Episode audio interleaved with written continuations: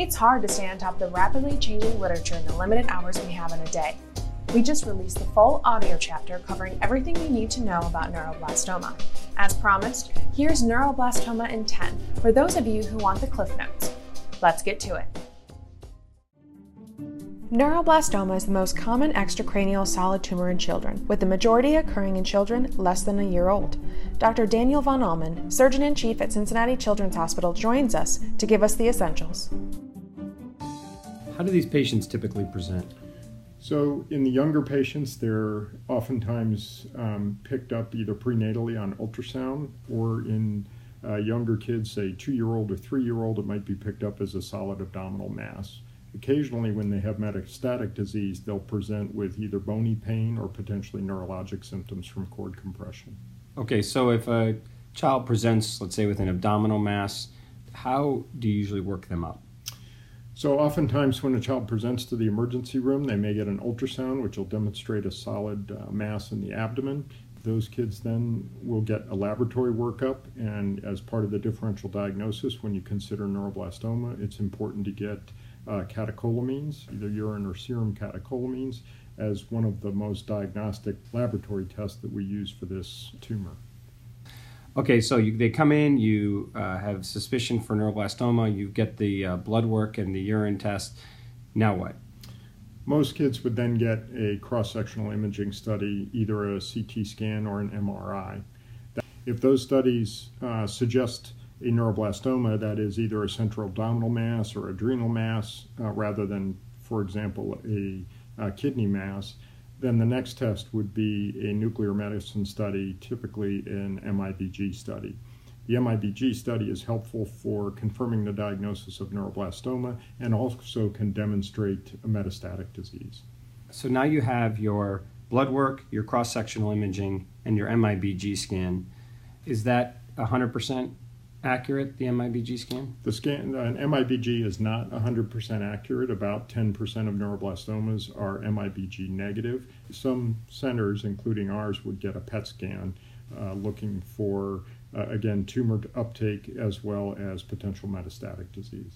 All right, so now you have all of your imaging and blood work and your M I B G scan. Can you stage at this point? So based on the most recent iteration of the neuroblastoma staging system, the I N R G S S, it is possible to assign a stage before any in- invasive procedure is performed. So tumors that are localized are categorized as L one. If they're localized but have what are called image-defined risk factors, that is, they may encase nerves or vessels, and there's a whole long list of image-defined risk factors for each body cavity, then they would be L two. If they have metastatic disease, they're M. And then there's the special category of M S for children that are less than eighteen months of age who have uh, metastases to either the bone marrow or the skin. Okay, so this pre-biopsy staging system is helpful because you don't always necessarily proceed in the same direction based on some of these stages. So this was specifically created to allow studies from different centers in different countries to to be compared based on the pre-surgical staging of the patient. The prior staging system required tissue diagnosis before assigning a stage. Okay, let's take the patient that has an adrenal mass on the right side and a positive M I B G scan, but no evidence of metastases on the M I B G scan. How do you proceed on that patient? So that child is potentially, could be treated with a primary resection of the mass. If there's no evidence of other tumor, uh, the mass looks resectable, I would treat that patient with a laparotomy and resection. Some people would approach that with laparoscopy, depending on the size of the tumor. And your job at that point is to go in and remove the tumor and take any obvious lymph nodes in the area? Correct. Okay. Let's take another situation that it is a, a very large uh, mass, maybe emanating from the adrenal, but it involves a, a lot of the vascular supply in the area. Now what? Yeah, the, typically those are central abdominal types of tumors that encase the aorta, the cava, other major vasculature. And in that case, all you really want is tissue for diagnosis. And that can be obtained uh, either through open biopsy, laparoscopic biopsy, or even core needle biopsies done by an interventional radiologist. So it's whatever your institution is most comfortable with. Okay, so you do your biopsy. What do you look for on the biopsy, and how do you uh, manage those results? So it's important what you're looking for in the biopsy results are to get the biologic risk uh, determinants out of the uh, tissue. The most important of those is the N myc status. You also want to look for one P and eleven Q deletions, but the most important thing you want to know is N myc status along with the Shimada histology. Okay, so N myc status, one P and eleven Q. Shimada um, histology. Okay, and what do we do now with those results? So that will tell you whether what risk category the patient falls into, and they can be either uh, very low risk, low risk, intermediate risk, or high risk. It's divided about fifty fifty between the low risk categories and the high risk category, and then a smaller percentage are intermediate risk.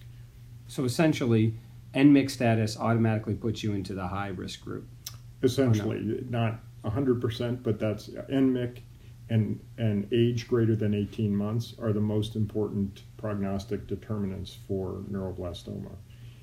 In patients with high-risk tumor, they receive aggressive chemotherapy, including peripheral uh, stem cell transplant times two, as well as aggressive surgery with a goal of a greater than ninety percent resection of the tumor, Uh, followed by radiation, immunotherapy after the chemotherapy, and potentially retinoic acid therapy. So very aggressive therapy for the high-risk group. All right, and what's the treatment for intermediate risk? So intermediate risk tumors get varying cycles of chemotherapy based on the biologic risk factors that they have. In terms of surgery, the goal at the time of debulking or resecting the primary tumor is to achieve at least a fifty percent response, and that is from the initial volume of the primary tumor. So okay. The combination of neoadjuvant chemotherapy and surgical resection should achieve a greater than fifty percent reduction in the primary tumor size. Okay. What about the low-risk group? The low-risk group, depending on the actual age of the patient and how it's diagnosed, could potentially be followed simply with observation. Jed Nocturne led a study through the Children's Oncology Group looking at patients less than six months of age with either a prenatally diagnosed or shortly postnatally diagnosed localized mass. Those patients can be observed with the expectation that the vast majority of them will avoid any type of surgical procedure. And the child that has metastatic disease, how do you manage those patients? So typically those patients would receive four or five cycles of neoadjuvant chemotherapy and then be reassessed. If the tumor is responding, and specifically if the metastatic disease is responding, then one would attack the primary tumor site with a resection, and many, including myself, would advocate for attempting a greater than ninety percent resection.